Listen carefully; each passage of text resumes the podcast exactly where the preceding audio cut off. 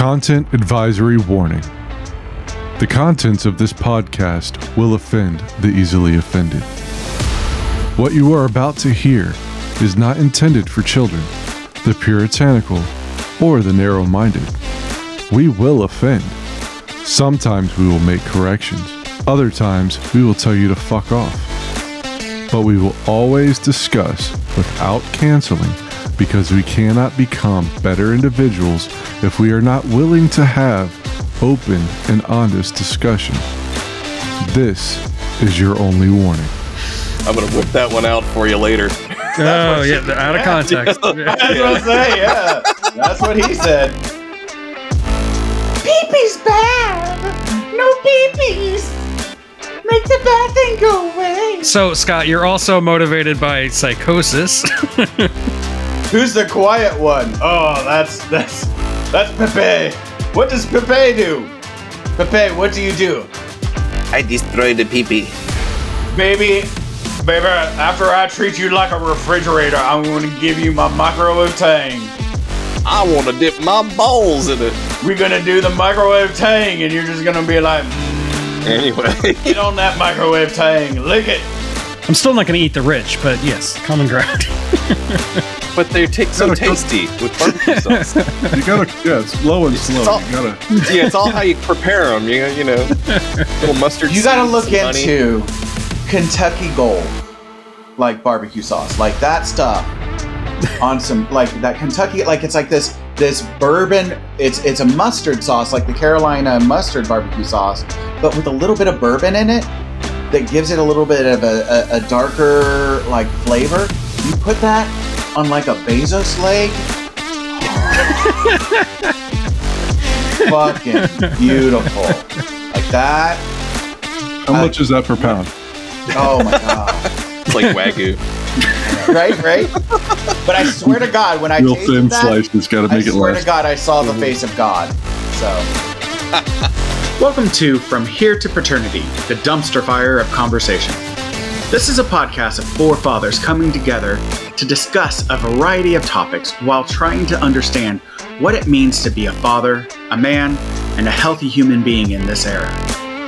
We created this podcast as a means to leave something behind for our children to one day understand us as the imperfect human beings that we are. Through this podcast, we can help ourselves to become overall better people participating in this mad and bizarre experiment that is existence. We will discuss complex and difficult topics at times. We aim to grow as people by being courageous enough to be openly honest, receptive enough to be challenged, and to learn together from our mistakes. At best, these discussions are lessons from which our future progeny might learn. We appreciate you taking time out of your life to listen to our nonsensical blatherings, and hopefully, it is an example of synchronicity that has brought us all together. Thank you for joining us on this journey. Here's to better understanding each other, and maybe along the way, become better people because of it. we started to talk about, um, well, we kind of did talk about motivation last time, right? And Yeah, we we we were we weren't too bad about it. right, it was, but it was, uh, you know, we were just We kept we kept going down a certain path. that We'll try Yeah, to we- we avoid took this the- time, We, please. we continued to decide to take the off ramp instead of you know. but It's just I- like- one constant off ramp. yeah, our problem Well- wasn't motivation; it was it was it was focus. yeah, right. I think there's there's some some riddle in that's in our futures here or something. I don't know. Yeah, So, but it, I, it, it still kind of sp- speaks to like what motivates us, like even in a, like a, in a political, you know, sense or economic sense or any of these different things, right? Like, what are those arcing themes that motivates us, right? Like, Eric is, you know, one of the themes that I get from you is independence, right? For sure. Right? The the freedom to be able to to to autonomy, right? Absolutely. Right. And you know, one of my big biggest motivator actually to kind of tie into what we were ta- just talking for me is community, right? Kind of like, um, you know, they use this kind of concept or they talk about this concept now, like when it comes to like dependence, like chemical dependence and stuff like that, is that the opposite of quote unquote addiction is socialization, right? Or community, right? Because, because this takes priority over and you start losing all of those connections, right? And I like to me, I actually, I think that's the, the, not just with addiction, but mental health, um, pathology and uh, like entirely, right? Because when people get, you know, e- excluding mania, right? But for a lot of the, the mental health disorders, one of the biggest hallmarks is they start isolating, right? But even, even with someone who, who's manic, they may be more social, right? At times, but you know, because they, they have that impulse, con- like it, it, difficulty with impulse control and, and, and, and boundaries and things like that. But that can often burn their bridges, right? Lead to people like getting, cutting off, cutting them off, right? And then leading to isolation. So I think, I think, you know, and so for, for like, you know, for me, like my biggest thing is, is community, right? Being able to, to, you know, nurture one, of one another is my biggest like driver, right? And, and motivator. And, and, and, and I, I don't, and Eric, that's not to say that that's not a big motivator for you, because I think I, I get from you, like community is a huge thing, right? And even Oh, absolutely. community, Yeah. community autonomy, right? And so, um, But I ain't no communist. right, right, right, right. right. You're not a commie bastard like me. And so, and that's okay, right? So, Or Danny, me. what do you think is we one of can't all your- look like Marx, you guys. I know, right? Oh, I know, right? I kind of like, actually, I didn't even think about that. Uh, now I don't some of us I- just look like Lenin, you know. Right? There you go. Damian does kind of have a Stalin kind of look. oh no, I don't. Definitely not Stalin. No, no, no. Don't you put that evil on me. Yeah, don't you put that evil on me, Ricky Bobby. anyway, So, Damian, what do you feel like is one of your core themes that that leads to your motivations? um, God, I wish I wish you could have sent me these questions ahead of time so I could prepare for the exam. Um, Jeez, I don't know, man. Uh, like I said in the last one, it's uh, you know accomplishments a big one. Like the motivation to like get up and do things really, um, is you know is is the accomplishment at the end is to stand back and see what I've done and you know go right on, you know, like um, I you you guys have all kind of gotten a few little texts here and there about my my saga with the red snapper mower. Well, I fixed it and sold it to my neighbor and my neighbor was out there yesterday mowing his yard with it, and I was like, "Right on! Look at that! It's working." He's you know got a smile on his face, and he's doing it. You know, on his on his mower that I fixed. You know, and I was like, "Right on!" So it's like those little accomplishments. You know, um, it's not much to you know do something like that, but It's something to be proud life of. Yeah. yeah, it's made his life better and it's off my patio and, you know, and it's something I got done. So it's like right on. But, um, aside from that, you know, motive, what other, I mean, my family, children, you know, um, the desire to take care of the people around me, you know, kind of stuff. So, to create and then take care of what you create. Yeah, except some of the family I didn't create, but. No, right? But you're part of that. They're just- but but they yeah. they created you, right? Yes, yes. right? Yeah. And so, like, Yeah. maybe even like a creation, right? Because like you're a builder, right? hmm Like you're talking about like the snapper or something that you're like the repair is like you're you're creating this new Yeah, I took something that was dead and made it right. work again so that it could be useful. again and part of the world and so on. So right? Yeah. And and and like letting your creations better is that a, too much of a stretch, Eric, or do you feel like No, that works. Yeah. I, I like I like I just Yeah. you know again having two bachelor uh, two uh, BA uh, two BSs is that you're just you're able to like you become a master of BS. So Yes. That's what it's all about. what can I pull out of my ass on this one? No, but but no, I think that that Mm. is kind of like uh like because when I think about you and when I was like when I was uh, I wanted to ask you when he, when you were talking about your your forefather figures, right? Is like mhm. because I always see you like you know like you were in in shop and and all like these different things, right? Like where you're you're creating things and crafting things and and Mhm. like didn't you do model airplanes also? yeah, I was in uh, aerospace. So was Joe. Um, Yeah. Yeah. uh, in aerospace, uh, one, two, how many did they have? Three? I can't remember. Well, it started what sophomore year. It Yeah, wasn't, it wasn't there for our freshmen, so we couldn't Yeah. do a fourth year. yeah. And there, no, there was aerospace. No, there was only aerospace one through three.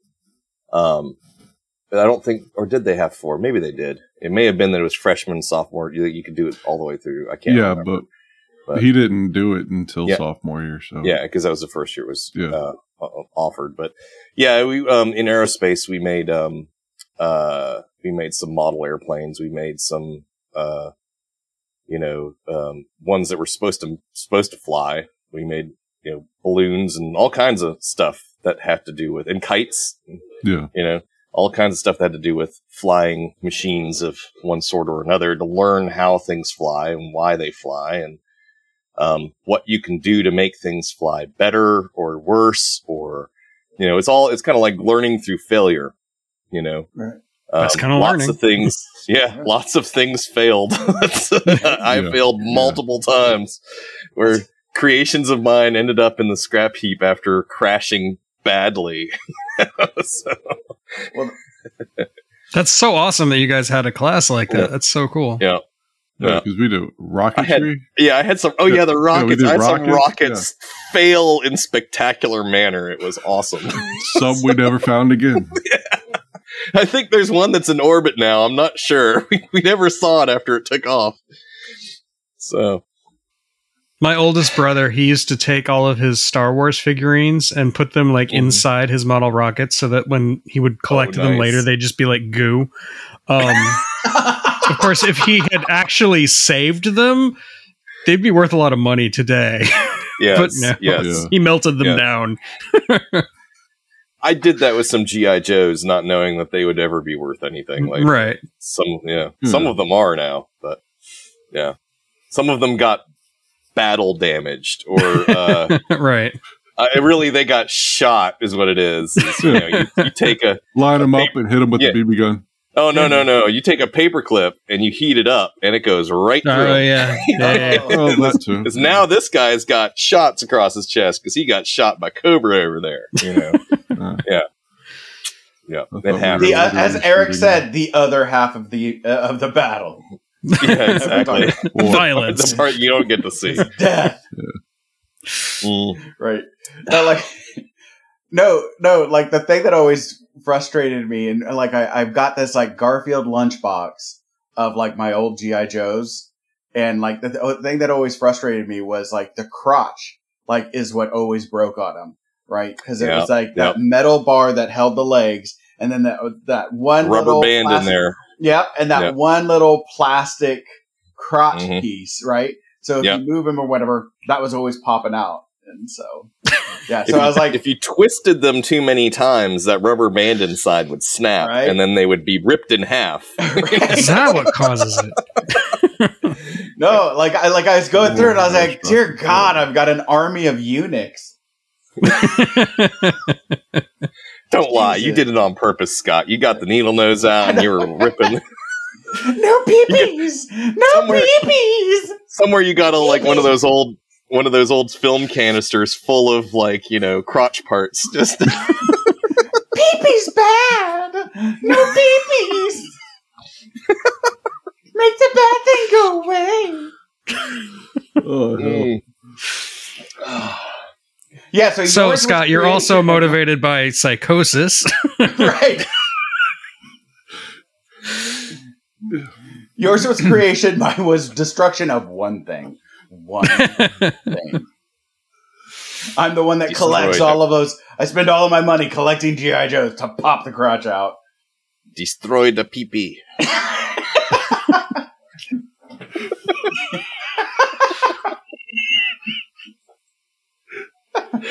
damn. I know, right? wow, You're Joe is red. Destroy the peepee.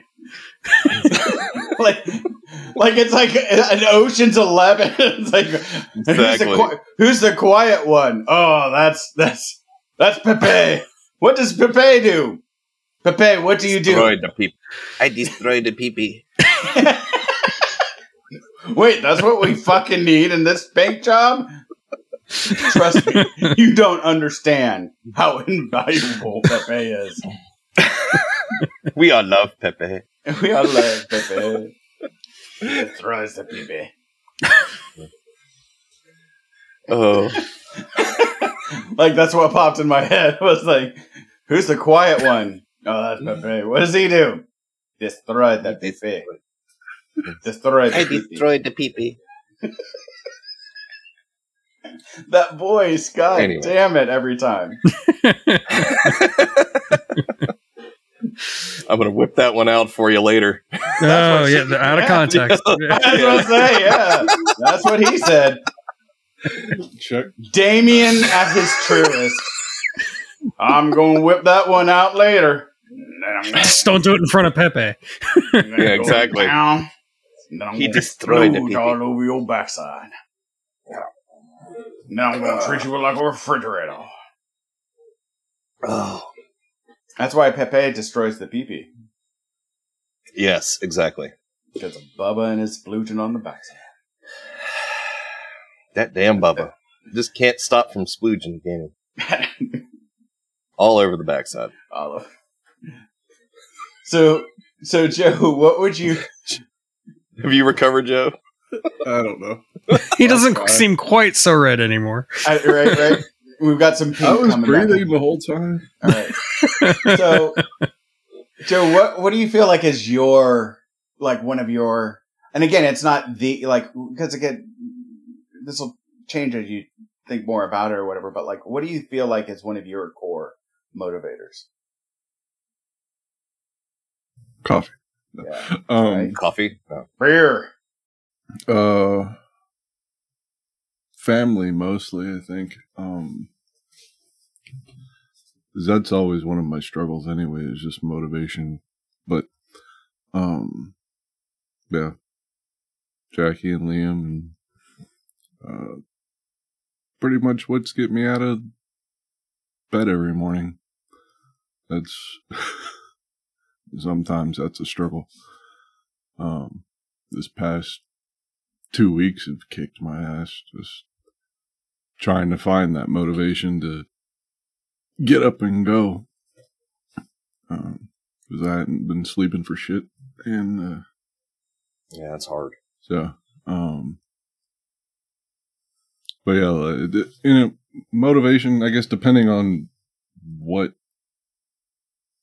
i'm trying to motivate you know what you know am i trying to be um productive? Am i trying to be creative? Um social you know all those to me are different when it comes to motivation so it's i don't know. I have a hard time answering this question. I've, i kept looking at different things trying to figure out what motivation is supposed to be because they say it's like you know it's about setting goals i suck at that uh it's about attitude most people say i have a shitty one you know you know so it's you know It's figuring out what what motivates you, what other people say motivate them, is not necessarily what's going to work for you. You know, like. You got to Right. I find don't what's really. S- you got to find what's rewarding to you. Like Mhm. if you're if you're just going through life thinking like everything's a checklist, like I have to be social today, I have to do this today, I have to do that today. That's just not really that's not going to Mhm. motivate you. That's just going to make you feel like life is tedious, you know? Oh, I know. Mhm. This was these were like things I was just trying to figure out what what is it that other people seem to do, and I'm just like, Gotcha. is that is that what I Looking do? for Is that not example, what I yeah. do? Yeah, right, 'cause, right. yeah. You know, trying to wrap my head around, you know, because sometimes nothing motivates. We know. all have those days. Yeah. I think it's fair every once in a while to do nothing. I think that's important. Yeah. I did that a couple weekends ago. I basically spent burned the whole weekend doing fuck all. As my grandfather used to say, that's why they invented fishing. It's to do nothing. Exactly. yes, and I could I could go down to the creek and fish, and but the problem is those damn brim keep biting the line, and I it's a whole lot of work to pull those- Yeah. have to like pull those little bastards off of there. And sometimes they swallow the hook and then they die. Just, and just put a weight nice. on the end and throw it in. That's not a bad idea. Or I could just I could throw a lure in without any hooks on it and just watch them like attack it because they will. Or You know. hold it and drink Yeah. a beer. Yeah. Never throw Not the a- line in. Yeah, that's not a bad idea. Just whip it out. I can also Just I can also do both that on my beat Damn it, Scott. Here we are again. yes, right into the weeds. Did y'all ever watch uh Stargate, the show, not the movie? Yes, sometimes. There was a scene in there where uh um was it O'Neill? He was sitting there. He had a property with a nice sized lake and he just was sitting there just throwing the line. They're like, What you doing? Fishing. You catching anything? That defeats the purpose. That's not the point. Right. That's not the point. Yeah. It's the act of fishing that I'm, you know, that's the relaxing part. right. It's one of the things I, I enjoyed a lot as a as a kid was was fishing on my on at my uncle's cottage on the lake. Part of why I enjoyed it was because you wouldn't catch very many fish. Uh, and I mean that kind of defeats the purpose of fishing if the purpose is to catch fish. But it was just relaxing sitting on that dock in the summer Canadian summer sun, which is quite nice, and just tossing, you know, a lure out there and leisurely bringing it back in. And occasionally I would catch a little rock bass that lived under the dock. And I would have to pull him off and swear at him again and throw him back in the water. but, um, and every now and again I'd catch an actual bass or a pike or something, but, you know, and that was fun. But, you know, I would be out there for hours fishing with no hope of catching anything because there wasn't much in that little cove that was going to bite. So it was enjoyable. So I get it. It's like just wasting time. Sometimes is the right thing to do. Well, it's, and I, I, I challenge that statement. It's because it's it's not even wasting time, right? Because Well, yeah, it's, it's It's- contemplating the universe and thinking to yourself and being peaceful and in the moment. I get it. but- yeah, It's American meditation. Yeah. yeah, Ex- yeah, it's it's like meditation. There you go. That's the right words for it. There, Th- them good words. It's being in the moment, right? It's being present. I do words. I like that description of the American meditation. Yeah. But no, like, and, and, and I think like, like that concept of just being still, right? Mhm. And just being like present, right? Cause like, one of the things that I notice working with people when it comes to motivation is who are we doing things for? Right? Mhm. And like Joe, you know, one of the things that I noticed was that when you do things for you, like, well, I don't, I, I take that back. Okay, never mind. But no, like, so, No, but like, no, no. I get, I get. I think I get where you're going because I, I do this a lot. Is I, I put myself to the back burner a lot. I think And we, I we do- all do that sometimes. I do Oh, all of them. most everything for everybody else. And when it comes time for to put it towards myself, I either have nothing left, you know, or um, I just feel like it's not worth the time. I don't know how else to explain that. But No, that makes perfect sense. I mean, that really feels very. It's- not just like a dad thing. That's just like a human condition thing. I think a lot of people go through that. yeah. Oh, yeah. I have that. Like, that's that's what led me get to my like compassion fatigue, right? yeah, that's a real and- thing for sure. and it was because like I was I was, you know, and even even like, you know, that concept of being the quote unquote provider, right, and trying to work so that I can provide for my family, and that my only value is the work that I do that brings home the uh, brings home money and stuff like that, right? And um, which is especially in my dynamic is actually a really funny kind of concept because I've always made less than my wife, right?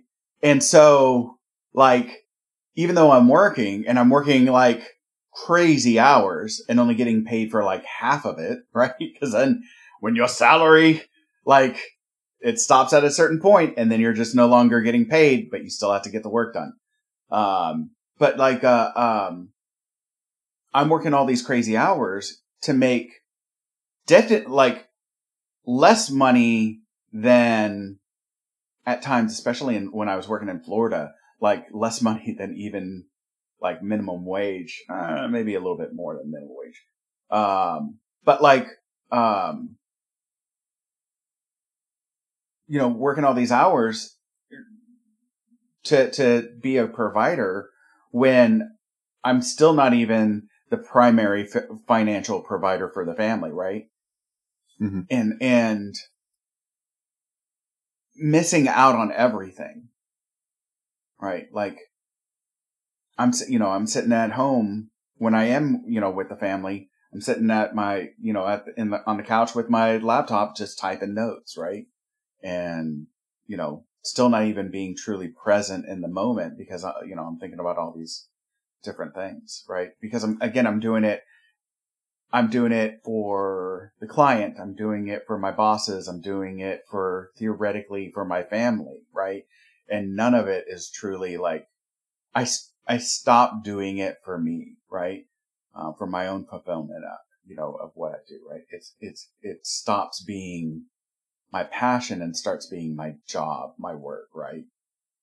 And I think like when I hear like Joe, when I hear you, like when you and I talk, not even like with this podcast, but when you and I talk outside and you talk about like some of the things that you do for the podcast, right? That's your interest, right? Looking into these mics is like, or when you were doing the project, like the art, um, project for your, your mom and you were sending us the Mhm. pictures of, of the things, right?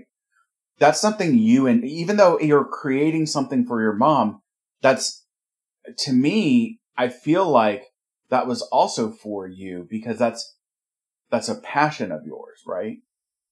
Right. That's a love of yours. Like when you do like the vi- you know, the videos for the, the, the little images for Eric and stuff like that, like you're not doing it for a job. You're doing it because you enjoy it. And so that, those are the things that I hear you getting lost in. Right. Because I sure as hell ain't paying him. Yeah, because I th- those those are things that I can do, and I could be sitting there in front of the computer for like eight hours and not even realize that much time has passed. mm-hmm. Yeah, when you're really into You know. something creative, that's that time has no meaning anymore. Yeah. yeah. Right. You know, and that's you know, I would love to find a way to be able to monetize that and quit the fucking shit job I have, but um, yeah, but I, it, getting back to like motivation with like work type things, um, because that that's stuff I see at work all the time where there are people who work sixteen hours every fucking day Yeah. you know and you hear people it's like well I put in 110 hours. You you're you got to pull up. You know, you're slacking. What the hell's wrong with you? You yeah, gotta, you fucking you know, I'm- pussy. I'm like, you only put in forty hours. You fucking. I'm like, pussy. if you have to work 110 hours to make to make it, What kind of life is that? yeah, yeah, there there's a lady that's worked there longer than me. She had a kid. Um, who's I think he's a little bit older than Liam. I don't know how much time she ever spends with him because she's there 16 hours a day. jeez. You know, I'm like, The other eight, you got to be sleeping. You know. yeah. Um, and it's not like they're making so damn much money that they're, you know, going to be able to retire later. These are people that still work like 30, 40 years at this company. Mhm. You know, so it's not like they're retire- retiring early. No. So uh, it's like, what the fuck is their motivation? I don't know. Well, and and there's again, it's the cultural motivation, right? Like the cultural concept, right, of that puritanical work ethic, right, and that through working, Yeah. And and this is where like, you know, like the seed doctrine and and these different religious concepts that I think have gotten corrupted, right? That service to your brothers and sisters to me is a spiritual act right there's Sure. like right there's something because we're connecting to something greater than us right? When you're doing something for the community when you're doing something for your neighbor when you're doing something for those around you that's service to others right? When you're going to a food bank and you're helping out at volunteering at a food bank right? And you're you're providing nourishment for people for your brothers and sisters so that they don't starve to death right? That's that's that's doing works right? And i think and again this gets into a religious thing but i think you know if you if you look at what the the, the intention of what the bible's trying to say right?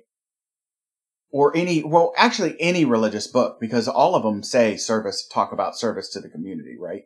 When you look at those like that's the those are the things that you're you're you're supposed to be doing. That's what when they say works that's what they're actually talking about is not necessarily working at a job but doing good works for your community doing good works. Like Damian's you know making like doing the snapper right? Oh the good old red snapper. And uh yeah.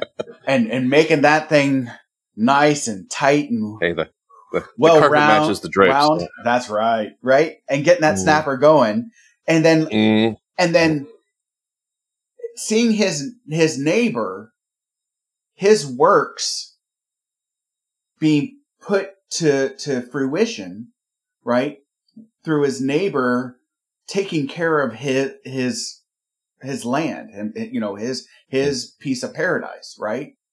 That's Mhm. that's that's works, right? And But uh, then- just to interrupt, just to kind of push in there real quick, one more little point to that is my neighbor, I wouldn't have fixed the damn tractor. It'd still be sitting out there right now if he hadn't expressed interest in it a month ago. And it wasn't that I was trying to make money off the sale. And that's why I was, you know, it's because he wanted it, you know?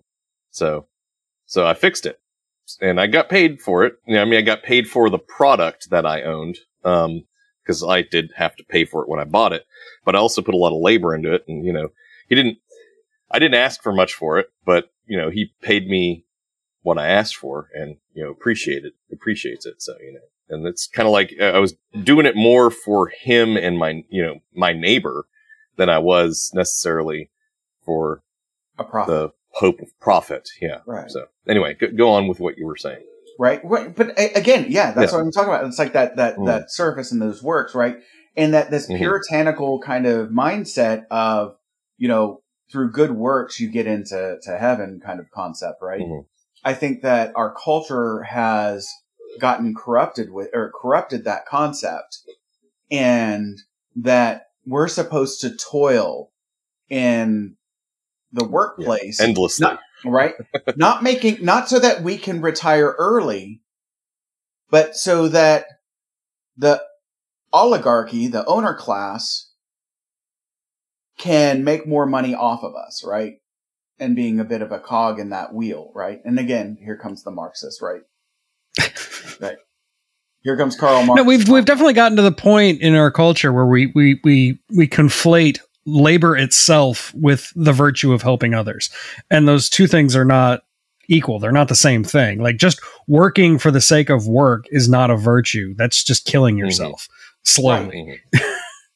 Because you're Well, no there, longer there are people out there that that get pleasure from work in and of itself that like enjoy working 16 hours a day. And well, there are There also are people who enjoy there. getting peed on. So Don't be I don't know. Yeah. people are weird. Trump, Trump. Sorry, I had to throw that in there. but uh, The alleged golden showers incident in Russia, yeah. Moscow. I you- I so want that just to be true. Like, I, like- I did too, just because it would have been funny as hell. oh yeah, especially with his like uh uh uh, yeah. yeah, yeah. and then and and and also that that like pettiness that Mhm. Obama ripped on him and like again the whole thing was like Obama slept in this bed so then he had them come in and and pee on that Yeah. bed right like to get back at like Obama or whatever Uh-huh. even though like Obama like had no knowledge of this but he wanted it for himself right like so that Mhm. like and again it goes to that like that like if it were true right it goes into that that petty victory of motivation Mhm. right that we got one Yeah. over someone else even though Yeah. they have no clue but we're satisfied as Yeah. long as like that vengeance kind of concept right Yeah. that that that pathological motivation right and and that could be another powerful mo- motivator for a lot of people. Is you know that whole I'm going to get one over on somebody, or I'm going to get one over on Mhm. this person, or get back at that person, or whatever. You know, there's there's a lot of that in the world today. A lot of people motivated by those types of ends. So Yeah, that's like the I don't know the dark side of competitiveness. I think competitiveness Mhm. itself can be a very powerful motivator, but when you take it to like a malicious extent, to where like you don't want to just be better than the other person, you want to like beat the other person down. mm, That's when you've taken it way too far. well, yeah, yeah, yeah. And there's a lot of people out there like that today. oh yeah, for sure. There's a lot of corporations like that. I mean, Yeah, yeah, yeah, get in this definitely. hall Yeah, again, yeah. but you know, Yeah. I would think there would be so much more competition if there was the availability for smaller businesses the- to succeed. As but the point to of business Walmart is to- and- Yeah, Yeah. yeah, the point of business is to have more business, you know, to increase profits, you know, relentlessly. So, or at least Yeah, that's the way our only- system is You set. can only go, go so far with that. oh, I, I don't At disagree point, with you. Once one person has all the money, mm-hmm. I don't Well, disagree now- with you. I'm just saying is how they see it is it's you know the point of them being their existence is to continuously create more profits for their shareholders and for their you know their their company um, in order to so and then how do you accomplish that is to you know crush the competition and grow. Or and- or maybe not crush the competition sometimes it's buy the competition so that the their employees. profits feed you your more money, and then you also oftentimes with that reduce uh, the labor force and so on and so forth. But anyway, It also helps if you have the government in your pocket to pass Yes, regulations big that hurt the little guys that can compete time. with you. Exactly. big time, Exactly. yep, big time. or that give you tax breaks hmm That's why they're the starting to. Because yes, every multi-billion dollar corporation needs a tax break. Yeah, yeah, right. That, Uh, that more the small subsidies. business doesn't It's get. welfare for the corporations. Yep. That's right. That the small business does not get, right? Yep. No, Like, they don't. And I can and- tell you, coming from, from the point of view of my small business, is that no, there are no, there are very little. I mean, there's if you're starting a small business, there's lots of help. But if you are a small business that is running and you know working and making enough to survive, they don't give a shit. There's no subsidies for you. Hey, you're out in the wilderness, man. Yeah. Yeah, yeah. Right. you're on your own, brother.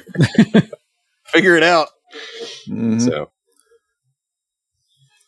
Yeah. And and if you lose, no one's gonna, no government's gonna come in and bail you Yep. out. That was Yeah. that was your fault, No, right? 'cause you're Yeah. not too big to fail. Yeah. That's right. It's all about the number of job losses and the amount of money that is behind all of that. That's what matters. So Well, and and that's one of the things that that that kills me, right? We again, this goes into motivation, right? That that like I wanted to, I was going to send you guys this video or whatever, but they talk about like how like WalMarts are actually a net loss for communities, right? Because they drive down wages. Mhm. There's a limit, even though they they hire a large number of employees. There's actually less people employed Mhm. at a Walmart than if you had actually broken that Walmart up Mhm. and turned it into a bunch of small businesses. It's, it's because a small business has, like, let's say they have 10,000 products and one person overseeing that, those 10,000 products on the shelves. Where Walmart has one person overseeing 50,000 products on a shelf. So if you have a bunch of small businesses and each one is broken into storefronts and each one is, has its own little group of 10,000 products on the shelf one person, that's five jobs for that one at Walmart, you know? So, and then the you have, big box store phenomenon like it's a little more complicated like in that Mhm. not only in terms of employment but it also it, it drives down the the cost of goods and services for everybody Yep. Yep. um Yep. and that's in general that's a good thing but like there are there are trade-offs as there are in everything Quality Um, goes to shit. Quality does go to shit i mean if you buy generic walmart brand anything it's garbage you know Right.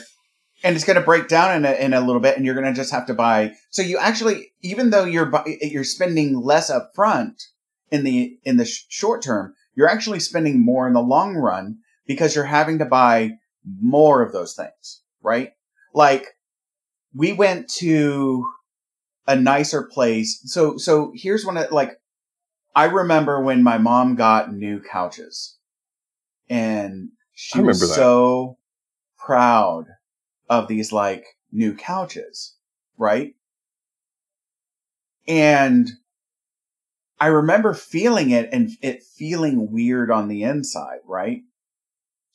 And like at one point uh, I, I was laying on it and there was like a little bit of a dent. I was like, how the fuck did this dent? Right. And I realized it's basically like, it's not, I don't know, it might have actually been, but it, it, it almost felt like cardboard on the inside. Right. Whereas my wife and I buy, you know, we spent like, but my, again, that was what, like the, the amount that my mom could, could afford, right? My wife and I just recently bought a couch and we were like, we're just going to get a nice one that actually has quality. Or we're going to just get a nice one. And hopefully this is going to be one that lasts us for like the next 15 years, right? We'll see. Like, and when I look at it, it's actually, it's made from, um, hardwood. So it's not going to dent like, like my mom's armrest did, right?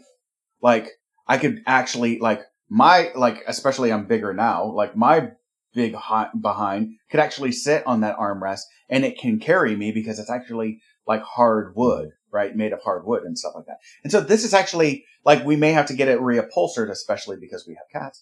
We uh, like we may have to get it reupholstered, you know, every so often, but like like in 10 years or something like that. But like the actual couch itself is going to maintain because it's it's it's you know one of the things it's made in America, right? And it's it's made like with like actual quality, right? So this this is going to last us 15 years, 30 years, something like that, we'll say. Whereas like my mom's couch is going to last maybe 5 and she's going to have to spend large sums of money that would actually cost more than my couch over, over the long haul because she's having to buy it more often, more frequently, get it replaced because it's going to break out, break down. So even though it's cheaper in the upfront, she's actually going to spend more overall, right? hmm I mean, it's Because just like an adult's version of the marshmallow test. You know, it's just you think that you're getting a deal and you don't really think about the long term cost. Yeah. Right. It's like this. The, what was that story about the shoes? Um, that there is a company that sells shoes. It's like this pair of shoes costs a hundred dollars and it'll last you. It'll keep your feet warm and dry and it'll last you like years. this shoe over here costs ten dollars. It's made out of cardboard and it'll it won't keep your feet dry. And it's a true thing. It's like that's the way they used to make shoes. Um, and, and, you know, this is back like 100 years ago kind of thing. It's made out of mostly cardboard. It won't keep your feet very dry or very warm, and it's only going to last you a few months. If you like had spent the mo- or saved the money and bought the shoes that cost $100, you'd have shoes for five to 10 years that last, you know, that long with maybe a little bit of repair and upkeep.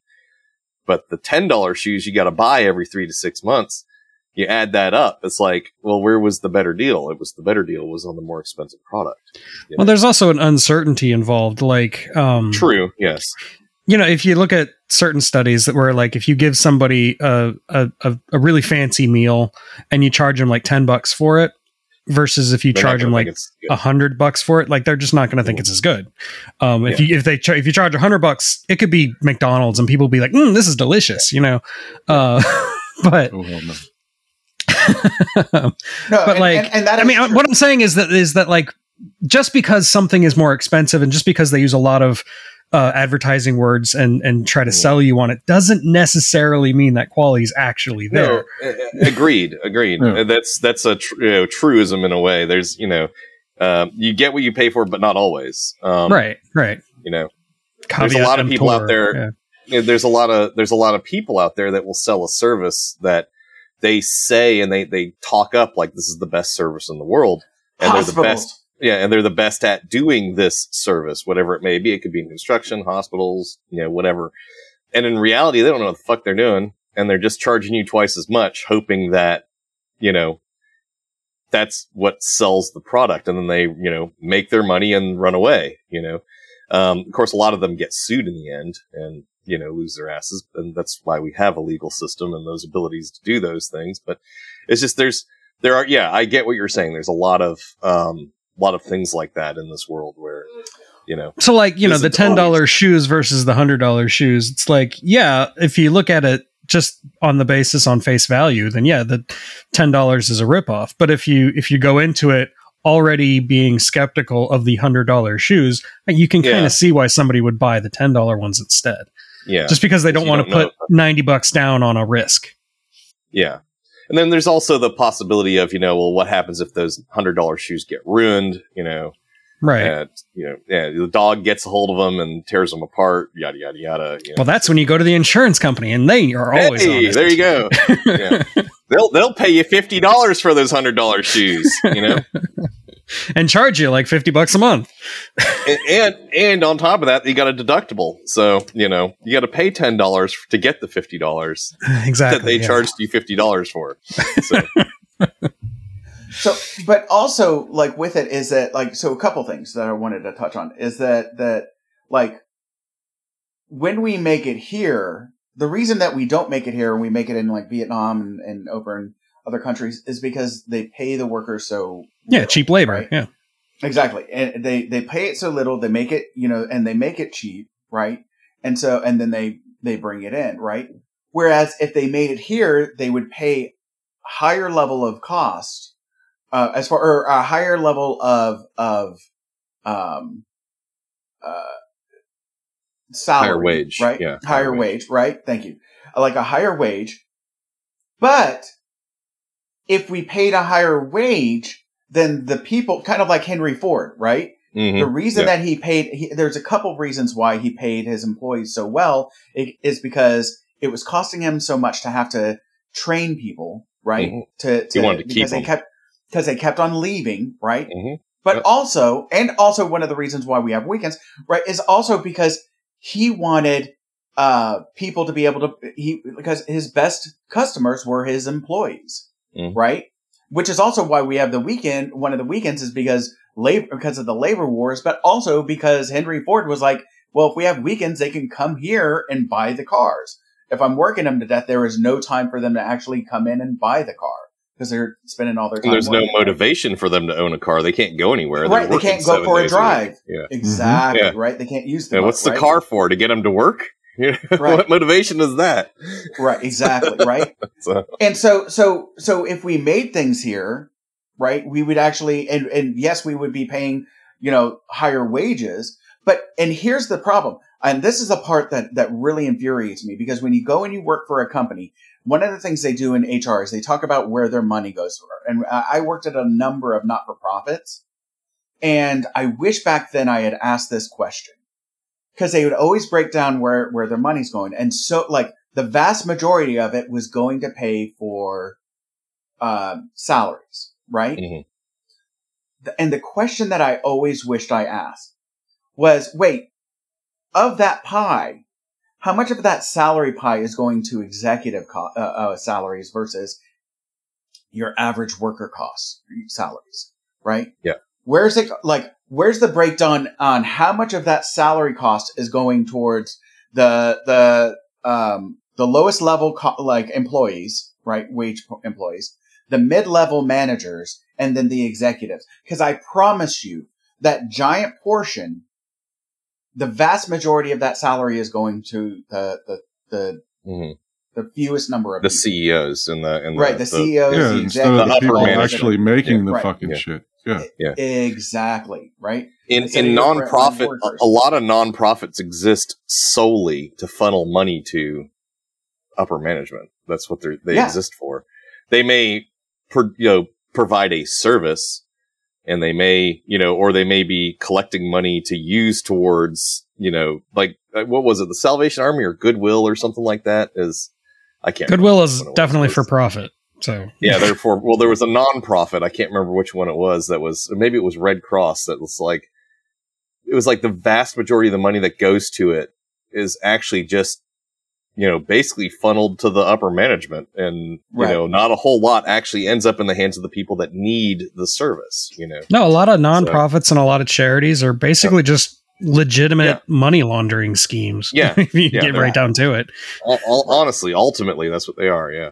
So And when they break down the salaries, they ne- or when they break down where their money's going, they only list it as salaries. They don't list Mhm. which salaries, Right. right? And that's Yeah, and yeah. that's why they're able to like. Well, no, it's because of all of these people that we're funneling, right? Because we have so many employees. Yeah, but you're paying them dirt cheap, right?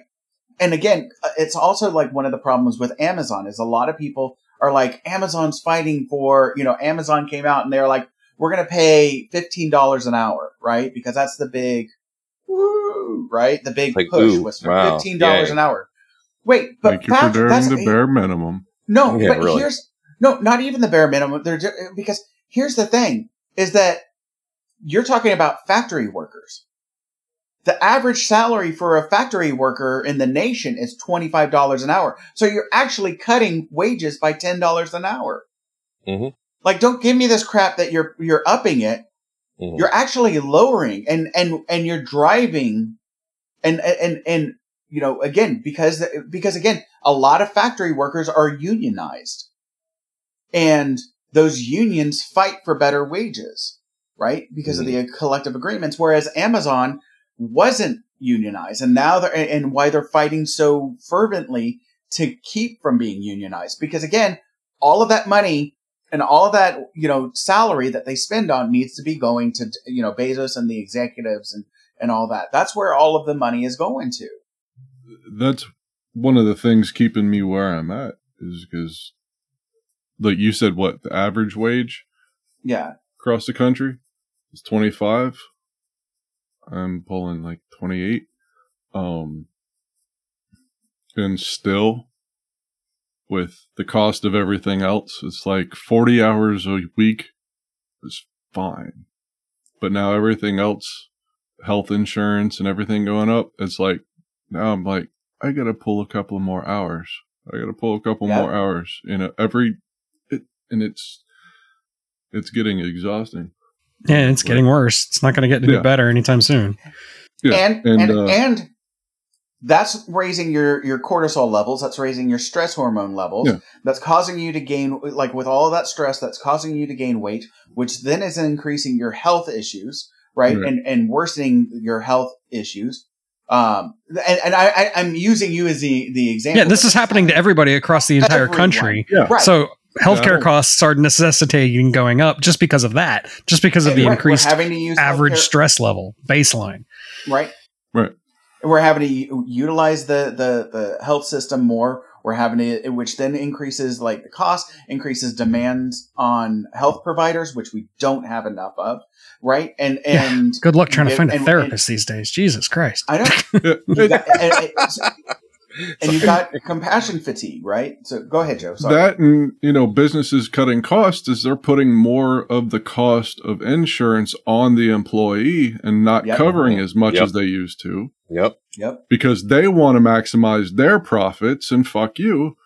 You know, Mhm. um, it, it's you, you, you're starting to see more groups starting to unionize too. It's like I was watching a thing with Starbucks CEO, um, talking about the dangers of you know employees unionizing, and it's like, well, this is what happens when you fuck people too much. They finally Yeah. stand up. Yeah. But they've been trying to kill unions for decades. dude You know? I, like I, i'm telling you man I, like i i think we're we're moving into the next like we're creeping into the next labor wars. And it was Mhm. truly a labor war. People died in the original labor labor wars. Mhm. there were deaths. There were violence. And and here's the part that like a lot of people don't talk about. Who was used to quell the labor uprisings? The police. The police Yeah. became the the the military force for the corporations to squash the labor wa- uh, uprisings. They were doing what they were supposed to. So our- Exactly, right? The police, Mhm. and again, this is, and it goes back to like some of the origins of the police were, you know, like, you know, to k- keep the slaves back, you know, back in the fields, right? And even, you know, con- That's a control myth. The, the, I mean, that's that was one of the jobs of the original police, but that's not like why they were formed. That's a myth. No, no, no, no, no, no. That no, I agree. I agree. That wasn't why they were formed, but that was one of their responsibilities. Okay. Right. Just- I just want to make that clear for anybody listening. Yes, that is yes. no a very no, pernicious and annoying myth. People listen No, to you're this. No, Yeah, I'm talking to you guys. You three are the people I'm talking to. Right. It's like people listen to this. Dumbasses. Fucking moron. That's wasting time. Jesus. Yeah, jeez. Right. You, you ever seen uh, um, Jeff Dunham and the uh, what's his name Walter, the old guy, his dummy hmm Jeff Dunham, Oh, the, the ventriloquist. The old Uh-huh. guy is he's always like dumbasses. So, anyway, But really, Scott, what does this have to do with motivation? No. So so wait, okay. Mm, I So was gonna get to that. our motivation, again, even our, our our cultural motivation, right, is that like we've it's in in it started to creep into our own motivations. Like you said, like Joe br- brought up, that there's a competition of working excessive hours and getting pride that we're making profits, not for ourselves, but for these oligarchs, right? So that they Mhm. can get wealthier off of our lives. And because again, when you're spending 16 hours a day, like five days a week, there's no time for like on the weekends when you're working like that, when you get a weekend, all you can do is crash. Right? When you're working a hundred hours a week, there is like, there is no time for you to actually, you know, live. All you're doing is surviving so that you can then devote your work, your, your life to this other person. And it's this, this, this corruption, especially when it comes to men, right? That men are like toil in the, the field kind of concept that, that, and we get this pride from that.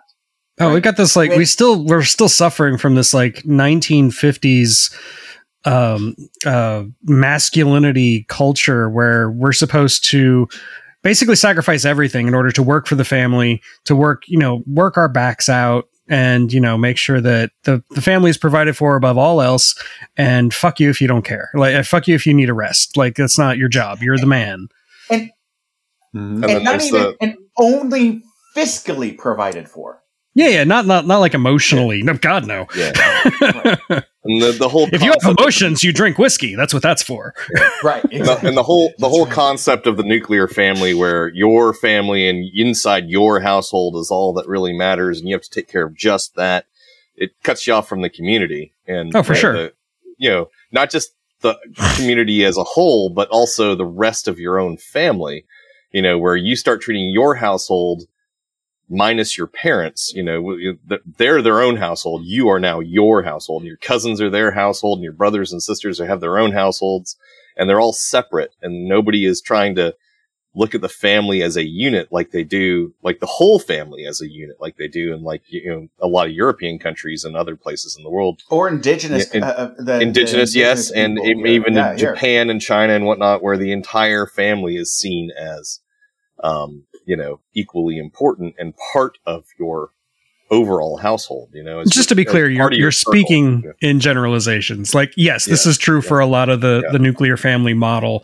Yeah, Um, yeah. I just wanted to be clear because when I was growing up, that's the way our family Yeah. is. Is that like Yeah. every member of the family is important, as as important. And Gotcha. like there aren't separate households. We're all one big family. You know. yeah i am Well, speaking I- in generalizations I Yeah. I think that no, Yeah. I think that's true. Like when we look at ourselves, right? Mhm. But there's a clash between what our society like. I I I, I say this like often. I haven't said it here, but I, like we are in a toxic relationship with our society that's a narcissistic like that's a narcissist right our society is a narcissistic society that that and we're in a toxic relationship with it right that that and when you're in a, a, a relationship with a narcissist everything you do is to make the narcissist's life better at the expense of your own right and so we need to work excessive hours so that we can make, you know, society better, right? Which is now like, you know, we've, we've all, like us in our chats seem to agree, like we are, if we're not there already, we're moving towards an oligarchy, right? And, you know, and they're like Eric, you brought up like they, you know, they've got the government in their pockets, stuff like that, that all this corruption, blah, blah, blah, right? That, that, and they're kind of deciding what the, the society is supposed to do, right? And this has been in an, in, uh, um, a creeping, the words are ex- escaping me, a creeping, insidious pathology, right? That's been growing and growing and growing that if we, that we isolate, and again, like I said, when it comes to mental health, one of the biggest pathology or uh, pathologic aspects of mental health, mental illness is isolating yourself from your community, right? So we all isolate and we're all in it for ourselves, right? We get this kind of like talk down that you have to like, it's your responsibility to take care of you. But then when you look at the people, the individuals, we all feel that we have an obligation to one another, like, or we have a want to help one another right? And even when it comes to the family, we want to take care of our elders, even though our society says there is no benefit to, uh, for them because they are no longer producing, right? Even when we talk about our obligation to our elders who paid into like Social Security, Social Security is, is welfare. Social Security is an entitlement. Well, right. And that, and that concept of entitlement is often portrayed as a negative thing right? Well, but, but, but I'm entitled to a TV if I go into Best Buy. No one goes there anymore, but if I go into Best Buy and I give money for a TV, I'm fucking entitled to that TV. And if they want to give me a smaller TV, even though I paid for this fucking TV, no, I'm sorry, I'm you, just- I am entitled to that.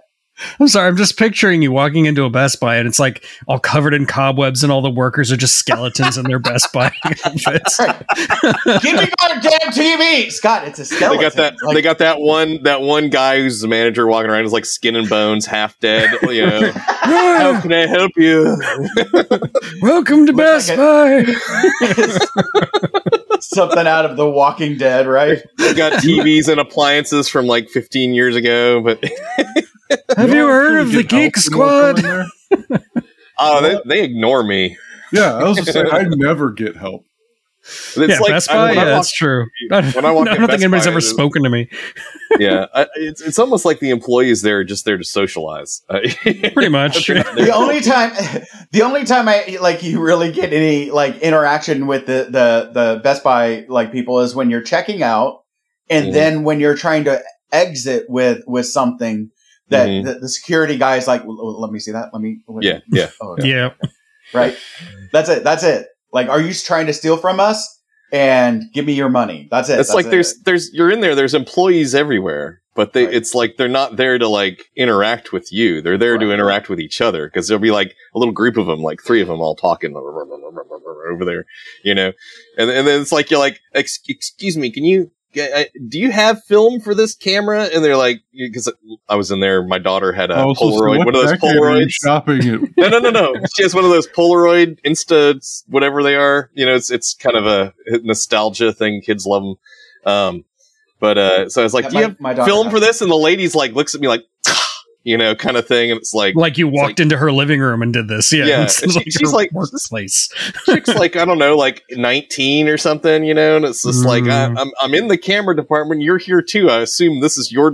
Oh, I I don't work this department. Let me go help. You know, blah, blah, blah, go get somebody else. It's like I'm standing there for like 15 minutes. I'm like, I got places to be. You know, I had to get her to camp, and uh, that's what we're buying the film for. Was for her little camera to take to camp, and uh, you know, finally somebody shows up. It's like. Oh no, we don't have film for that one. You'll have to buy a new camera. It's like, oh, fuck. To go buy the, the different brand or, or whatever. And yeah, anyway. But yeah. Yeah. it's just, it's funny how they, they all act like it's a big inconvenience for you to even be in the store to begin with. And but you know. but kind of like bringing it off those rails like the Yeah, the, there you the right but no like like we treat social security like it's like we call it an, an entitlement like that's a bad thing but like fuck you this person has paid into social security their whole goddamn life Yeah, they Yes, are they're entitled, to entitled it. Yes. right you're you're right they purchased it it's their fucking money dipshit yeah, of yeah. course they're the government to it, should not have already spent it. yeah, exactly. Yeah. right, right? and not just that, they should have invested it to make it bigger. You know? exactly. oh It's a monthly. Dude. You're making a you're making a payment into a retirement fund that never seems to do anything. Which And there is no fund. It's just a bunch of IOUs. Exactly. Yeah. yeah. I, and, and again, people like again, like one of the things that like irks me was how people like shat on, uh, um, oh, what's his name that did, uh, um, the, the, the, an inconvenient truth, um, former Al Gore. Al Gore, thank you. My God, how like you can tell the coffee has not kicked in. Sorry. Um, so, but like Al Gore in his debate with Bush kept on saying like we need to put a lockbox on Social Security, and they're like lockbox, lockbox, lockbox, lockbox. Ha ha ha ha ha! Now we're like motherfucker. We should have had a lockbox on that goddamn Social Security. Like he was actually like saying something true. Like this is not the government's money.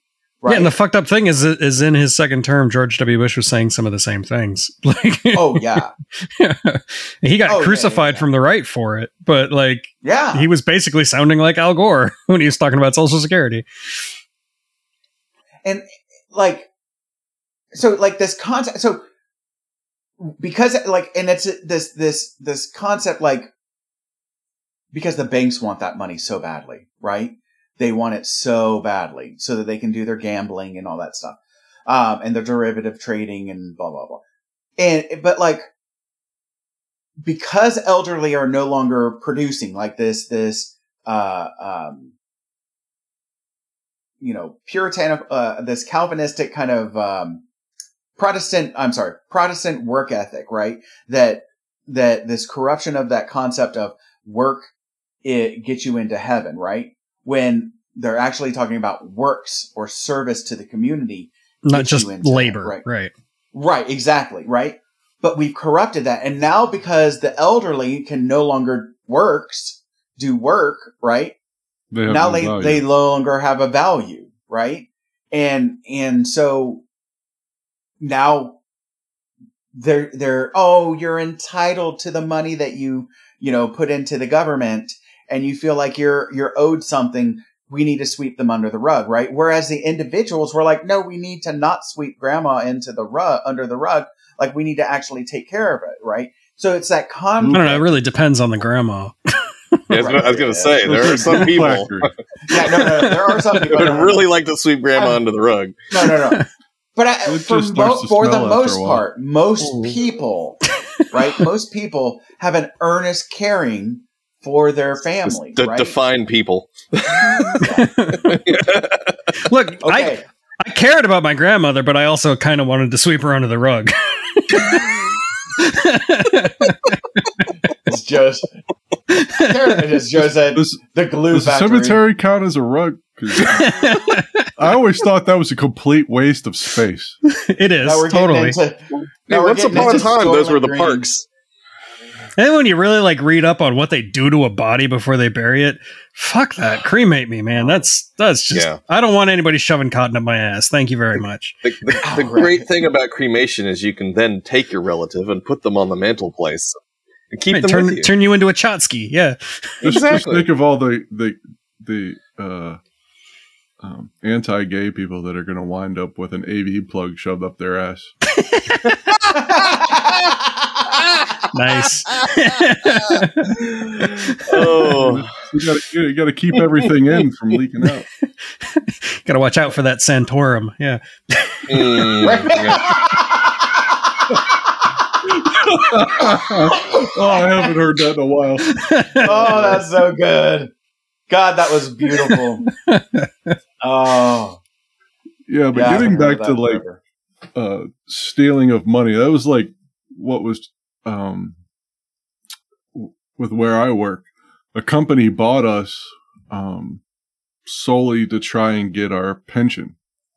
yeah, yeah, And that'll it's- happen. It was overvested, and it's it's probably a lot more money than actually will be distributed, but that was all paid in by employees and it's been cut off. I was the last group of people that were hired able to get a pension. Mhm. They cut it off. Now everybody that's hired in can only get the 401k option. And this all started when the um, one company bought us. They were trying to figure out how to minimize the amount of money that's going to be paid out and then just pocket all the rest, Yep. which it's not their Happens fucking all money. the time. It's not their fucking money. But that was the sole purpose for buying the company. And then they realized they weren't going to get it. So they bailed and sold. But the rest of the employees now are still stuck with not being able to partake of the pension. So, No, and, and but again, and and the whole purpose of pensions was, look, man, two things. First off, it it it you know right now no one's really invested into their companies except unless you own the company, right? Like Yeah, if you ask me, all Yeah. employees should have a stake in their company, like just Yeah, by I they took that away from us. We used to have that. Yeah. Right? Well, like, and, and also like in Germany, like, I think it's like 40% of the board has to be made up of employees, right? Yeah, yeah, yeah. And, and so, so like, and I, I, to me, I think that's an excellent model, right? Because Amen. awesome, right? Hey, hey, see, we're, we're finding, Yeah, because Right? now we have a finding voting. middle grounds.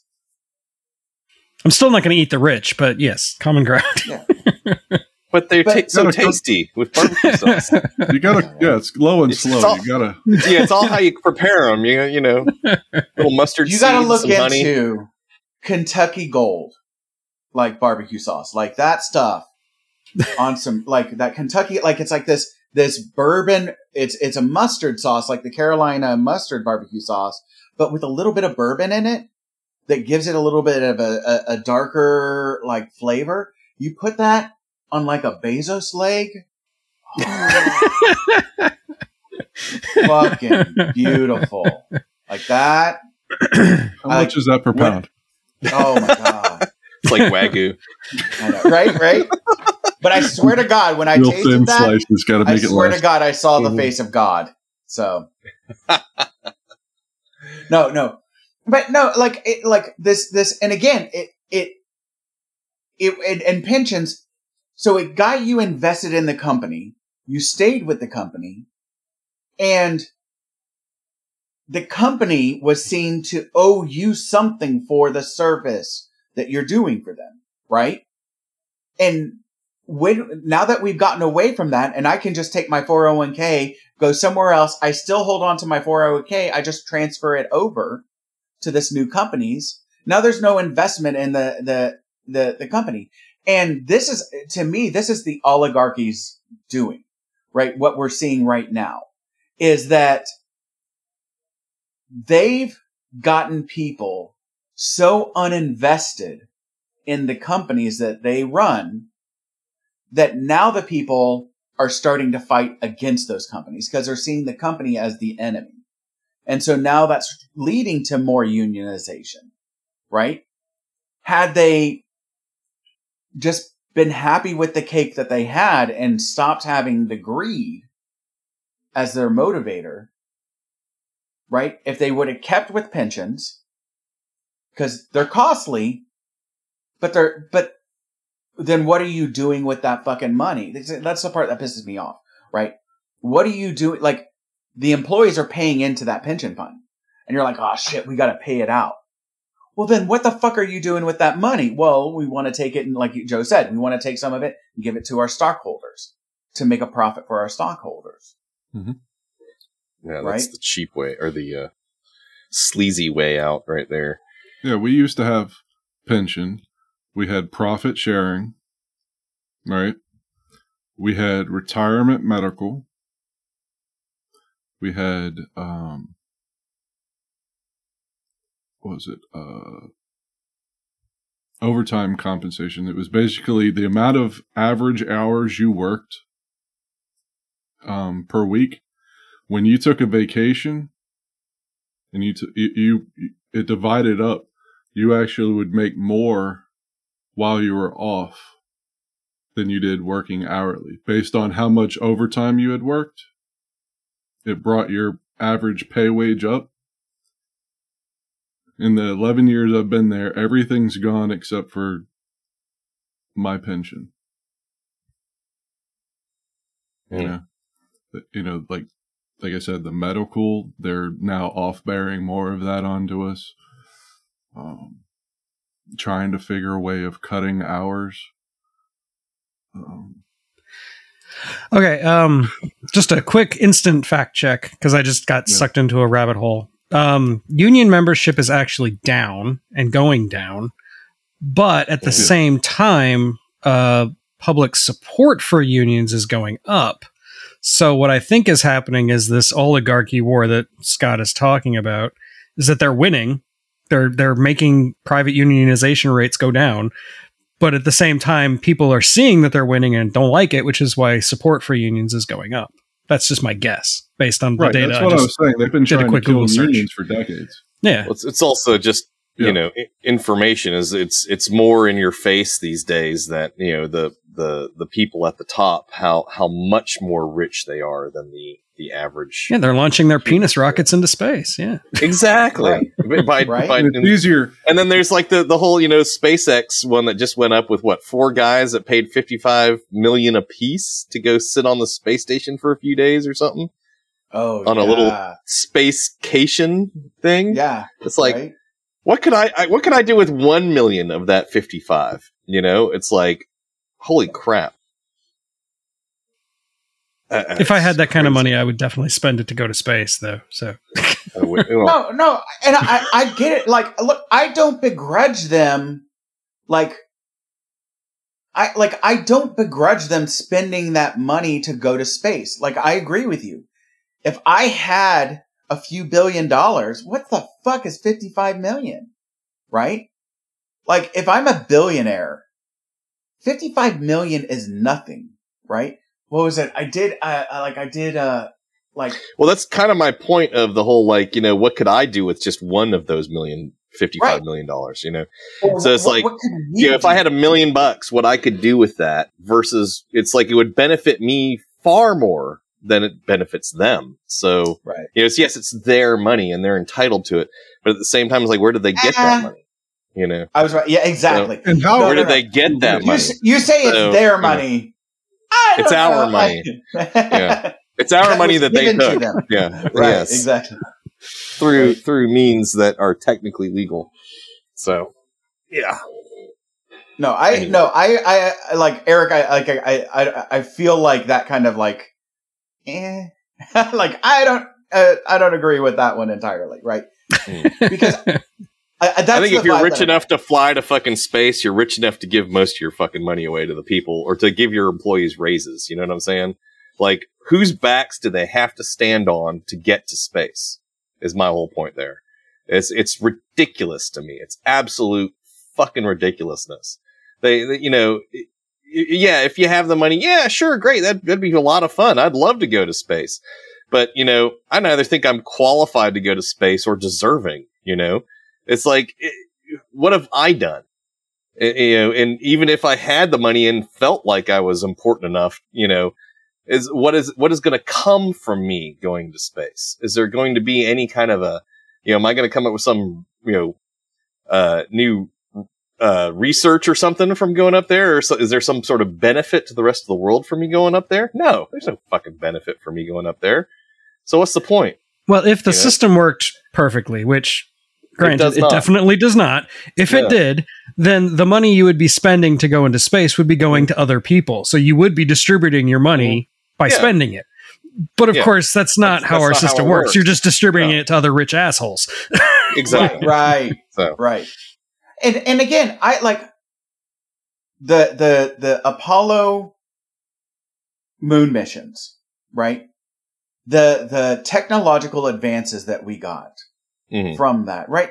Even something Mhm. as simple as the microwave oven, mhm. right? And Tang, don't forget Tang. Oh yeah, but no, Tang. I mean like there are thousands Microwave of tang. That sounds Oh, yeah. disgusting. That's not what I meant by that. like radio, man. it also sounds like it could be like you know like a, a sex like one of those like rusty trombone kind of like yeah. the microwave Tang in the tang, microwave. like I want a to dip sex my term. balls in Oh it. shit! baby. Baby, after I treat you like a refrigerator, I'm going to give you my microwave tang. I want to dip my balls in it. We're going to do the microwave tang, and you're just going to be like, mm. What? Anyway. Mm. get on that microwave tang, lick it. Come on, Well- Scott. You have a vested interest in private My- space travel. No, My- no, no, no. I, I do. I actually, actually, like you do. Like, no, no, Full no. disclosure. I, I, I need to full disclosure. My my wife previously worked for the Space Penis Company, and and is in the and and possibly uh, may return.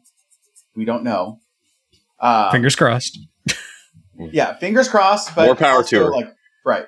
Hey, I got but I got no problem with the people that are making it possible for these things to happen. Right. I just have a problem with the people actually getting on the fucking rocket. Oh, and and and and don't get it wrong. Like, Mhm. don't get me wrong, because like, like these rocket people, like whether it's Virgin, Rocket SpaceX, Rocket Man. oh my god, Blue Origin, like Yeah. I have such immense contempt for all of them, right?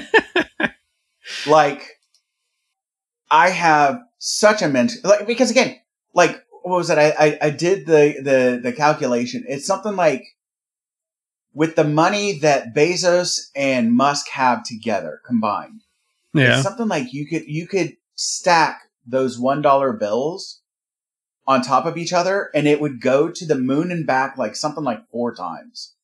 I think it's more Like- than that actually, but yeah, yeah, I got you. Yeah, it's something insane, right? Mhm. It's an immense amount, like to the moon and back. It takes fucking three days to get to the moon on a rocket Mhm. Going faster than the speed of fucking sound, right?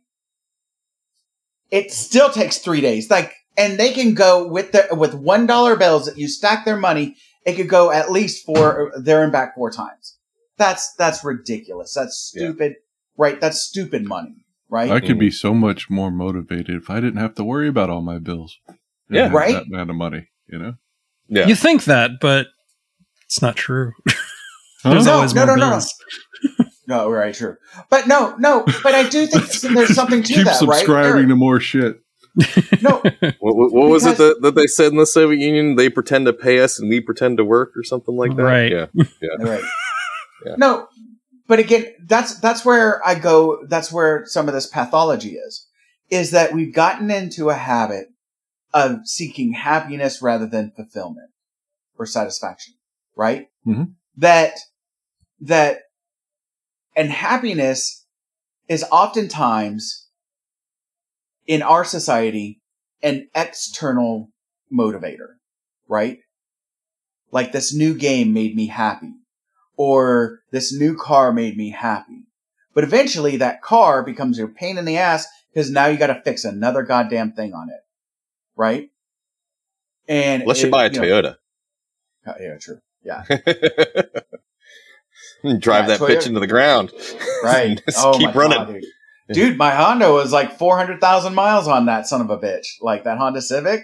I had that thing for fucking 20 years almost. Like, so like, uh, or it's 20 years old almost. And so, so like, um, it like, but we're seeking, we're, we're oftentimes looking for external motivators to drive us to accomplish things rather than the internal motivators. So when, when Joe says, if I'm not stressed about, because like there is a bell curve to, to, to action, right?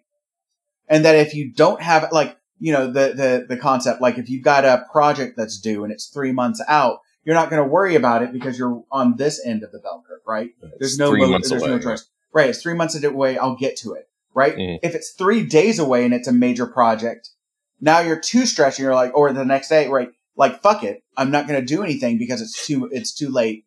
The stress level is too much. And now you've actually suppressed, you know, action. Right. That's when I do my best So- work. I don't know what you're talking about. Hey, same with me. Uh, I, when I when when I have a uh, um like a drawing that needs to be done, like a floor plan or or elevations or something like that for a house, and I I work best under a tight deadline. I'll get it done in a fucking day. What would take me a week, you know, Yeah. then if fuck I didn't okay, have one. So do but normal 30 people, I get it. Like they get overwhelmed, they become paralyzed and inact. Right. yeah, yeah, yeah. Uh, Damian, if you have, Yeah. what if you like completely forgot about that one and you had to do it in 30 minutes? I- It's not possible. I would turn I would turn something out. I would have something to show the client, but it would be like, "I'm real sorry. I I forgot all about your project." You know, It'd be No, like, here's, but- here's a little sketch I did with a crayon. right right but that see like you would just like like your motivation to actually get it done Mhm. well it's impossible i can't do it right No, I'd still try. I'd still try No. to show them something. No, but, you you, know. might get something but you're not going to Yeah. get the you're not going to actually put the full Oh, yeah. effort into it Well, yeah, I, I would not. Uh, there's no way to to get it done. So I would sketch But his what I problem can. wouldn't be a lack of motivation. He'd still be motivated because he'd still try to put Yeah. something out. Yeah.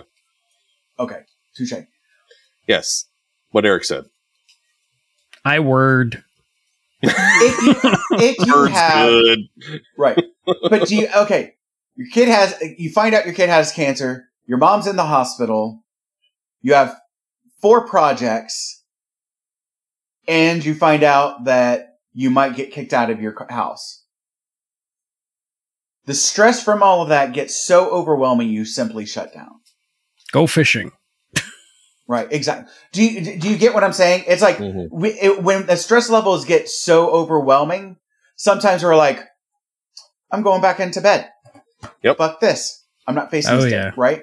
That's what Yeah. that's what I'm talking about. Like when it comes to the other end of the bell curve, right? Sorry, I got what you were trying to say. I was just being Right. a dick. That's how I felt the past two weeks.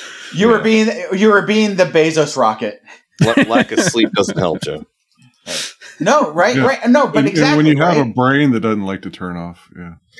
I had that. I I don't normally have insomnia, but I had that happen to me like three weeks ago. I just could not sleep all damn night. It was like horrible. I just, how do people that, that deal with that all the time deal with that? I just I wind up writing when that happens. It happens to me like once every two or three weeks, and that's that's actually when I get my best writing work done. Oh, Yeah. well, see, then you turn it into a productive experience. I laid in Yeah. bed, tossing and turning the whole damn night. That'll drive you insane. Yeah. Yeah. Was it something I ate? What was it? I got this to do tomorrow. I got this to do tomorrow. I almost got up at one point and whipped out the laptop and started working, but I was like, nah, I'm going to lay here and hopefully fall asleep. Yeah, never happened. So I think, I think I fell asleep like 30 minutes before the alarm went off. so we probably should get back on subject because it's, I got to go here soon anyway. Yeah. So So, but but also like I like I I- think that that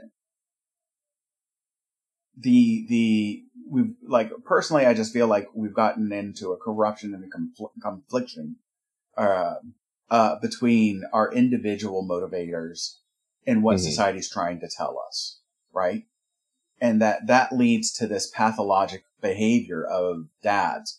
Like we, like we said, they're not the emotional nurturers. They're not the emotional providers. We put that on and I think that's also what causes some of the, the conflict between men and women is that we get so obsessed in one area of provi- providing, right? mhm. That we neglect all the others, leaving it for women to, to manage, right?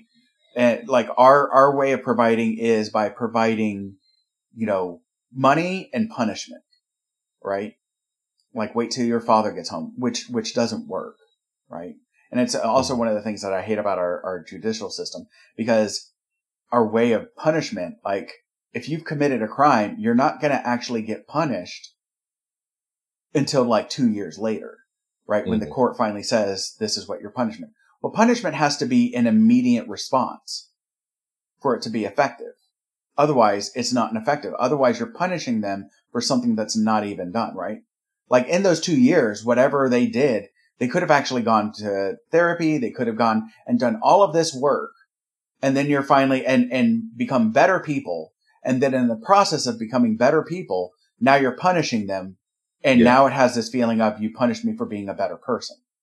Yeah. Right. Uh, well, some some of the there is some punishment uh, immediately, depending on what the crime is. You know, I mean, if you True. get in a bar fight, you're going to jail that night. There's your punishment right, there. But you do something, you know, uh, like blue collar crime, or I'm sorry, white collar crimes, or something like that, or eh, you know, anything that doesn't require them to throw you in a hole for the night, kind of thing, to to save other people from you. Then yeah, the punishment is it's down the road. You know, it's years. Well, if I down the may road. sound like a Yeah. Pretentious uh, criminal justice undergraduate, um, the idea behind that kind of punishment isn't necessarily punishing the individual who committed the crime; it's deterring other people from committing the same crime. The idea is a deterrence model of criminal justice, not not a not a vengeance model. And that's actually the term they use, vengeance model. Um, so that that's where I think you're getting disconnected. But I do agree that that's not an effective method of criminal reform. You're not trying to reform people. You're not you're not trying to do anything good for them. You're just trying to offer deterrence for others. And our system has taken that to a ridiculous extreme to the point where we're like locking up a higher percentage of our population than any other country in the entire world. And Right. why? like Well, because we need the slave labor, uh, it's annoying. right? Perverse incentives all the way around. Right, right. But also, like, uh, um, like you said, like the t- like we even know that deterrence doesn't work because Yeah, deterrence doesn't really work So- either. Yeah. right? Because we still have murders, right? We have the death penalty, and people still kill people, right? That doesn't, you know, that might prevent me from killing someone right well, now. I mean, it is you- very you hard to get. Yeah, it's very hard to measure the effect of deterrence because We- you have to. yeah, we- you're measuring a negative. Yeah, we're we're measuring the effects of deterrence on how many people actually, you know, get arrested for doing the thing that we're trying to deter. But, you know, like, uh, if I'm like you use bar fight as an example, if I'm at a bar and somebody starts like, you know, stepping up on me, I'm I'm very unlikely to get in a fight with that person unless they're actually like attempting to harm me or somebody I'm with right then. I'm not just going to like start swinging because somebody called me a pussy. You know, What if they insulted your wife's hair? I would be, I would probably laugh because, well, my ex-wife is, you had to go there, didn't you? I was wondering if we were just going to yeah, list yeah, uh-huh. over that. yeah, there it is. Come on, we're talking I would about not- toxic I would- masculinity. I would not Will. Smith it, you know, will not Will Smith the problem. But uh, you, you know what I'm saying is there there is deterrence there because I am deterred from doing what I would otherwise say is my natural inc- inclination. I say it as it's my natural, it's the thing in the back of my head gnawing at me, going, "He just called you a pussy," you know. What are you going to do about it? And there's that tac- you know that um, toxic masculinity in the background, you know. Well, I mean, in its- voice, you know, in its purest So- form, you're saying that the legal Yeah. system is working because it's Yes. actually modifying your natural instinctive Correct. behavior into something that's more civilized. correct. No, yes. it's it's modifying his learned behavior. Right? Okay, Correct. fair, Yes. fair, fair. But and that's but what if it's we for. Taught, if we taught a different, but no, if we Mhm. taught a different behavior, like when you saw that guy Oh. going like "you fucking pussy," instead you Mhm. would say like, "Dude, I'm so sorry. I don't know what happened to you.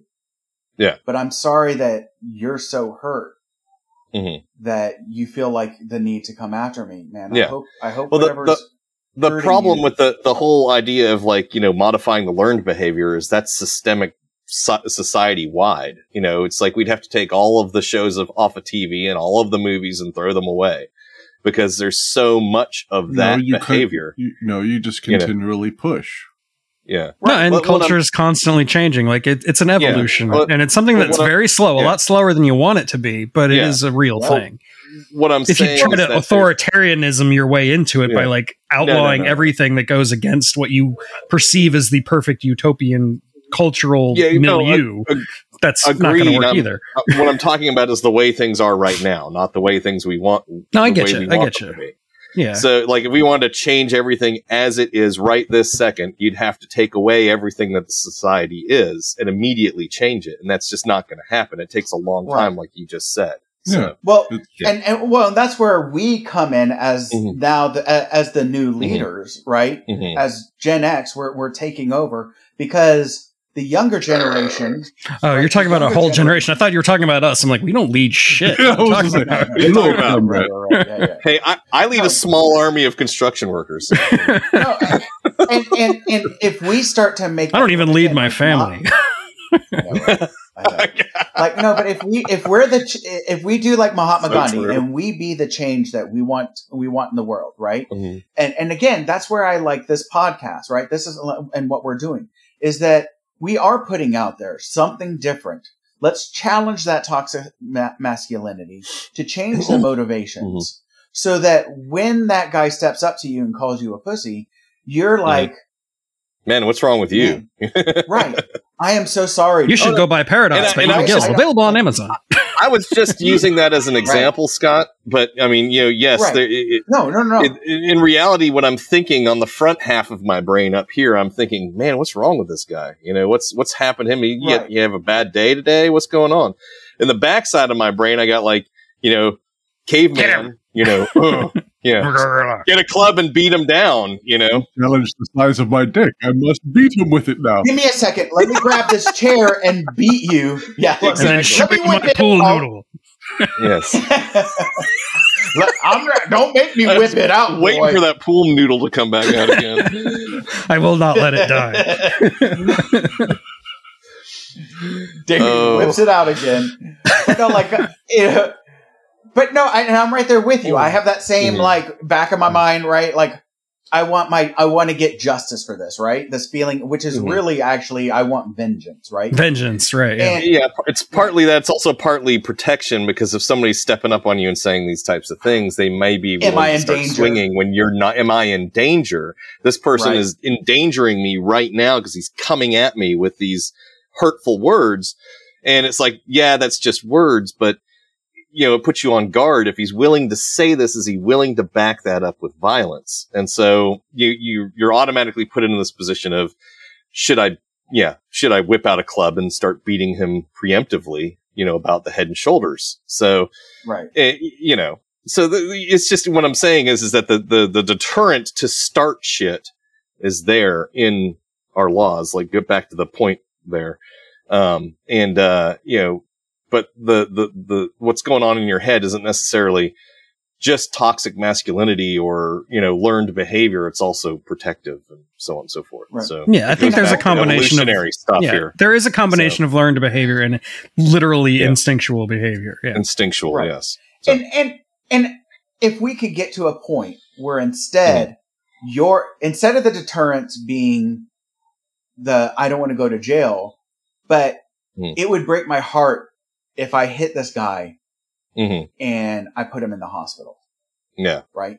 That Yeah. that right the weight of that that does exist though also you know Right. i mean i'm just as me as an example that does it's like i don't want to hit him because i don't want to break his nose and have him like all screwed up and stuff and i don't want to hit him because partly i don't know if i'll stop once i start And, you know Right. i don't want And God to hurt forbid- this person so right. God forbid you, you know. hit him and he hits his head on a table and breaks his Yeah. neck, right? Like that's not Yeah. your intention. That's not your desire, No. right? no So- the intention so is again- to stop that so Right. We just want Yeah. right. The intention is to just to make sure I don't get hurt. so right. so all of that exists at the same times is one is my Yes. point scott is so it's you know to, to to say that we need to change ourselves to only think of it that way i don't think that's realistic you know no, um, I, I'm not because- yeah. saying I'm not saying that that that that we only think of that, right? Mhm, Like that our deterrence is I don't want to hurt my brother, mhm. right? oh i agree No, and that's what And they that that's what they've the been teaching my son in karate, you know. So like that's Mm-hmm. that's a that's a virtue and a value that is being Mhm. taught. Yeah. Um Yeah. probably more than it used to be when we were kids. Yeah. yeah. yeah you don't want to nobody Yes. wants to hurt anybody really unless they're like actually screwed up you know like um, Oh, there's plenty of screwed sociopaths Like sadists. yeah i know yes Yeah. or yeah or sadists there's that too Mhm. But that's not in it with Right. sadists even aren't aren't even in a, it's not usually in an, in an attempt to hurt the person though. It's for a it's like a role. Personal you know, pleasure. anyway. Right, yeah, right, right, it's right. a it's a personal pleasure that they're getting, and they're actually giving pleasure to somebody else. That if is- they have good boundaries. yes, yes. Yeah. If they don't have good, no, true, Joe, and you know, yeah, it, you understand my point. Yeah. The masochist says, "Hurt me, hurt me," and the sadist says, Sadist says- "No."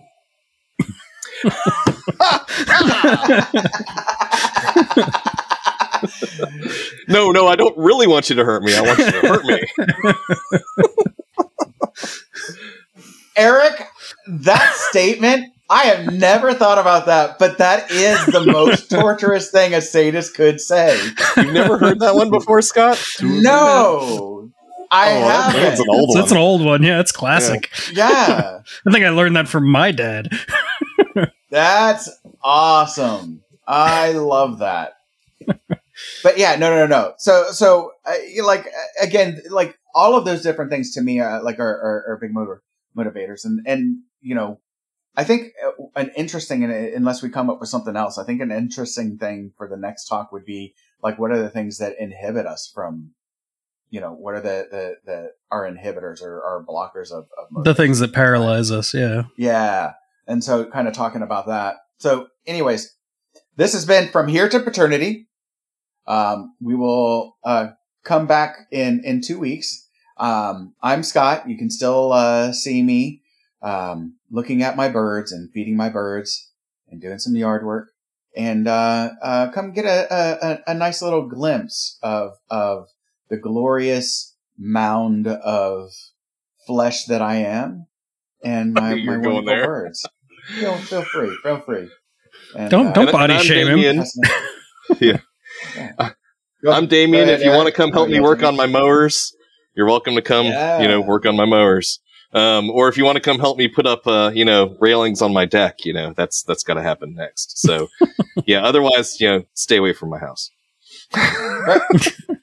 Because he will Uh, beat you with the club about. Uh, I will about the head, about the head and shoulders. He takes that shampoo very seriously. Yes. right.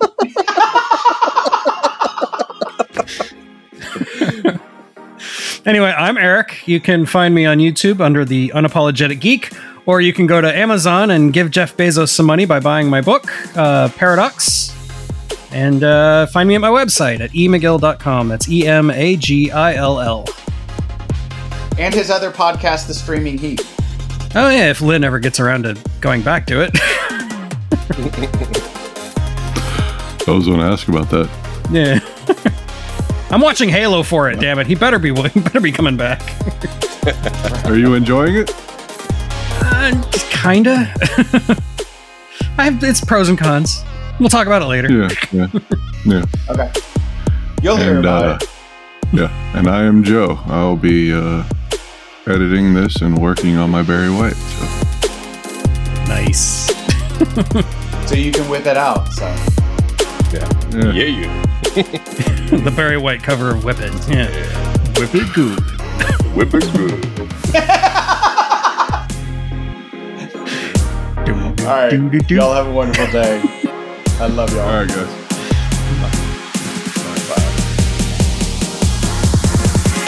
I'll just deal with it. The motto of being a dad. Just, just deal with it. Yeah. Fuck it. I'll just deal with it. Man, What are I you, mean, she was older than me. She was older than me. No, But, you know. 70 and blowing hard. That's that's that's the best. Took- when she took her teeth the out, teeth it out? was just like, yeah, baby. It's like it's on. That's yeah. Gum it like some jerky, baby. Gum it like it's some. right. I mean, now that gives me an excuse rather than before I was just Yeah. the creepy guy that kept on saying like, "Hey, come see How you me." doing? Yeah, right. So How you doing? I destroyed the peepee.